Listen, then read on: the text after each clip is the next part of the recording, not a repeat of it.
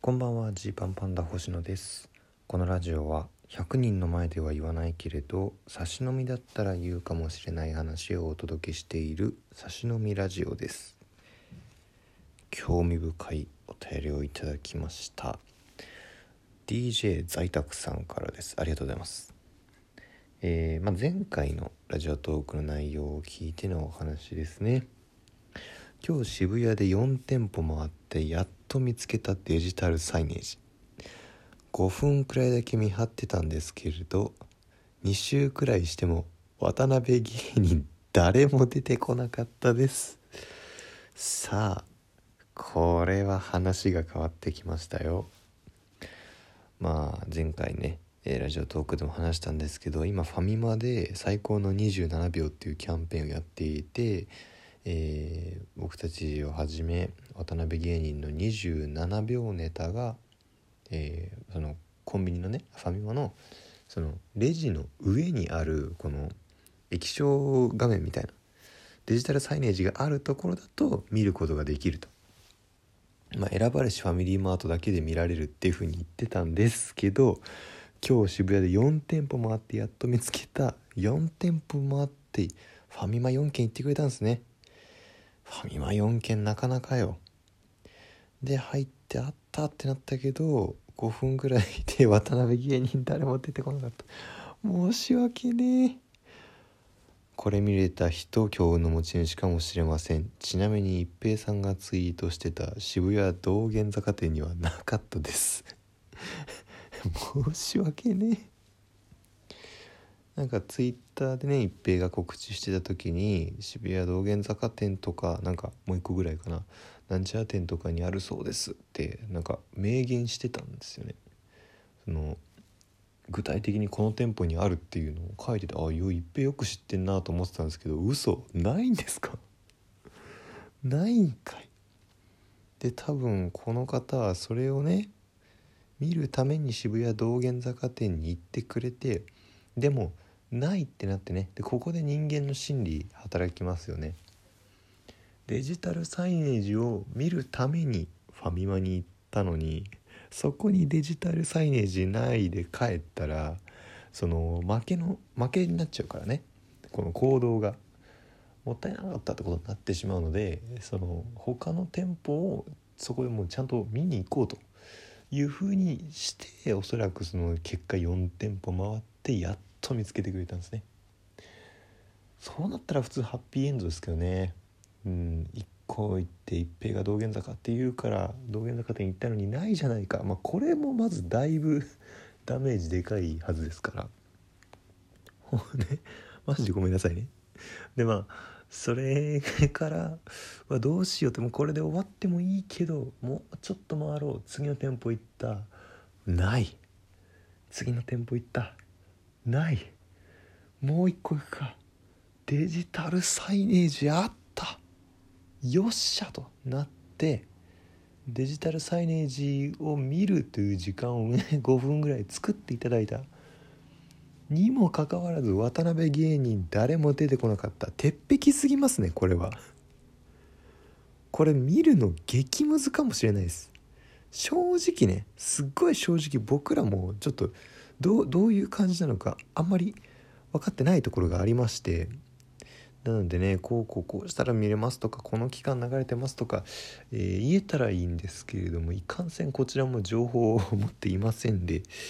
申し訳ないですね。他の方からもね、恵子さんからも地方のファミマにはまだまだサイネージディスプレイなんぞ存在していませんということでね。そうなんですよ。ちょっともし見れた人いたらね、報告していただけたら、このラジオトーク上とかぐらいでは共有をしようかなと思いますね。見ようとしてくれた方本当にありがとうございます。さてですね、ちょっと久々にこういうちゃんとお便りを読んだというか、僕のお便りは読んでるというのは、放送上でお便り読んだのは久々ですねっていう、もらったメッセージとかは全部読んでるんですけどね。でね、今撮ってんのが、3月の10日ということで、実はなんですけどね、R−1 でもちょろっと触れたんですよね。ちょろっとだけ触れたんですけど、実は今むちゃくちゃ確定申告シーズンなんですね。で、僕はこの前も話したように、R−1 のね、ネタでなんか税の話をするのもどうなんだとか、でもっと言えばそれ以外のところでも税理士がどうとかっていうのもやめようかなっていう話をしているので、こうツイッター上とかね、こう公に目につくところではもう僕はこの1年、特にこの3月徹底してね、もう確定申告の話をしないと決め込んでるんですよね。なんかその言ったらね、例えばツイートで、俺はそんなないんですけど、そのツイッターでそのいいねが欲しいとかなったら、そういう話を書きゃね、なんかこう注目、されそうなところのシーズンではあるんですけれども、僕はもうそれを捨てていきますというふうに思ってますんで、表には言いません。ただ中には気にしてくれてる人もいるんで、言うとむちゃくちゃ確定申告シーズンでもあります。で、別にこの期間だけね作業してるってわけじゃなくて、こう年間通してちょこちょこ準備して、周りの芸人さんがね、アルバイトをするようなことと同じくして、僕はそういうなんか人に頼まれた確定申告とか、知り合いから頼まれたやつをこうやって、アルバイト代わりにそういう確定申告を使ってるっていうだけで、ただ確定申告についてはこう締め切りが一気に、全ての人の締め切りが同じ日に来るんで、どうしてもこの時期だけちょっとねこううってこうなるんですけど、それももうね去年までだよと。本当にこの1年僕はもう要所要所、春夏秋冬通してね、ちょっと時間空いたタイミングで、綿密に確定申告に向けた、準備、それももちろんお笑い活動に絶対に支障が出ないように、この期間でこれやっとこうと。今ちょっともうネタ作りでもうヘトヘトだと、ちょっと頭休ませたい。じゃあこのレシート領収書だけラジオでも聞きながら無心で打ち込むかみたいな感じでですね、年間通して本当にそのこの時期に負荷がかからないように、こうかといってその春夏秋冬それぞれのシーズンのね、お笑い活動にも影響が出ないようにそーっとそーっとね準備してきてたんですよ。でやっとこさ、この何年かね、ずっと3月15日までなんかもうドタバタだラスト1週間みたいになってたところ、この1年は違うぞと。こんなにペース配分うまくやって、こんなに綿密にスケジュールを立てて、事前にできることは事前に済ませてよしと思って迎えてる3月10日、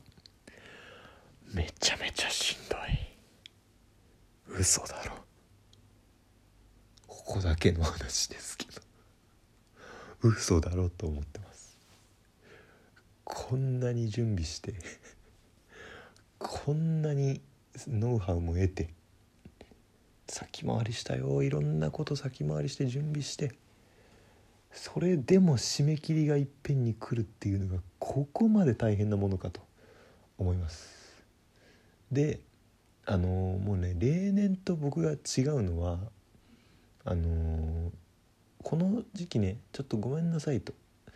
芸歴3年目4年目ぐらいの時に、ごめんなさいと、このラスト1週間ぐらいだけ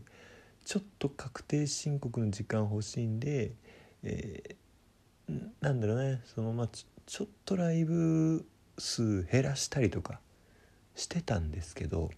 もうね、今年からはもうそんなことじゃいけないっていうマインドになったんです。去年確定申告終わって、確定申告に本当に左右されてちゃダメだろっていう、そのネタでね軽く言うのは別として、本当に確定申告でお笑いが少しでもおろそかになるようじゃダメだろということで、僕はですね、今年からはもうお笑いのスケジュールとかも全部その確定申告なんてないものと考えてこなそうと、ネタ作りもそうだという思いでやっておりまして、ゆえにハードになってるっていうことですね。でマジか、なんでこのタイミングなんだみたいな締め切りもですね、3月10日から15日ぐらいにドカといろいろあるんですよ、実は水面下で。だからね、本当にここが、実は踏ん張り時かなと。でも踏ん張り時といっても絶対にお笑いの手を抜かないぞという思い、もうここから先、そうですね、もう過去の反省を踏まえて絶対にそこは手を抜かずにやるんだという思いで、やっておりますので、ここだけにしようと思います。この1年間で確定申告が大変だという話をするのは、このラジオトークだけにしようと思ってます。というわけでですね、皆さんも忙しい日々かと思いますが、そんな方は一緒に頑張りましょうというお話でした。本日はお開きです。